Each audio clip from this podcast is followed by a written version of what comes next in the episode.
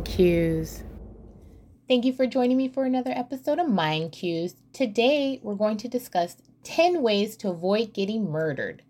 Let's get started. So, if you're like me, then you're totally obsessed with murder and serial killers and all things creepy, but you're also paranoid AF of something happening to you. Well, if you're listening to this, congratulations, you're still alive. So, let me give you some tips to stay that way. Number one, don't marry a murderer. Duh, as if you would intentionally marry a murderer? Well, some people do. There are murderers in prison who get married all the time. Anyway, according to FBI crime statistics, 26% of all female murder victims were slain by their husbands or boyfriends, and 3% of male murder victims were slain by their wives or girlfriends. That gives new meaning to the term, you sure know how to pick 'em. Number two, don't drink anything you didn't pour yourself. This should be common knowledge, but unfortunately, some people live in a fantasy world and think that could never happen to me.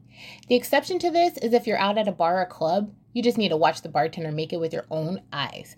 I think it was an episode of Law and Order SVU where the bartender was in on it and putting drugs into people's drinks, and then his accomplice would take advantage of them. There are gadgets these days to help you detect if something is in your drink, such as coasters, cups, straws, and even nail polish that changes colors when a particular drug is detected. There's also this thing called PDID that has red and green lights that flash and can even send a smartphone alert. Number three, drive yourself. It sounds romantic when a guy says, Let's have dinner, I'll pick you up at 8. But for a weirdo like me, my first reaction would be, Well, where are we going? I'll meet you there. Especially for someone you don't know well and haven't spent alone time with.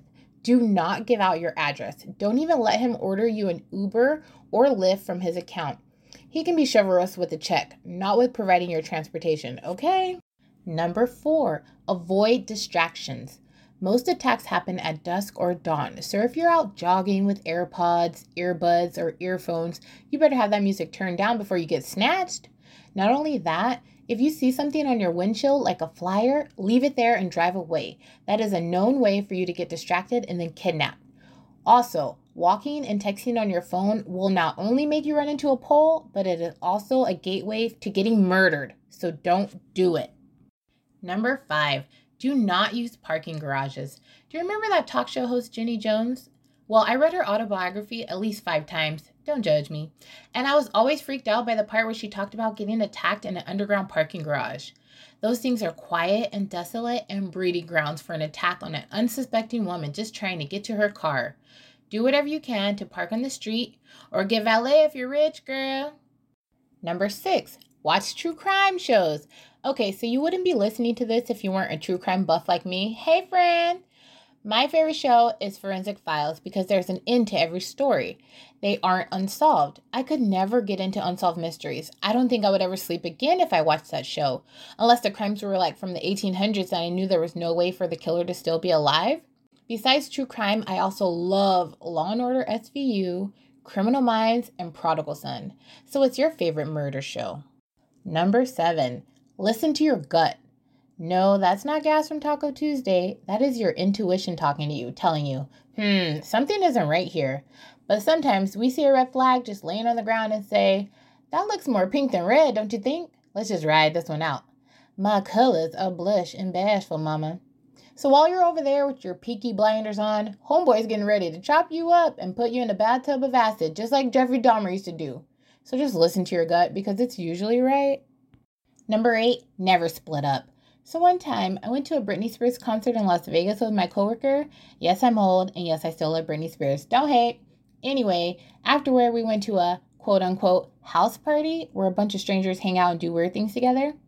I was being a looky loo, and the next thing I know, my friend disappears. I walked all over that house looking for her, thinking she had got taken.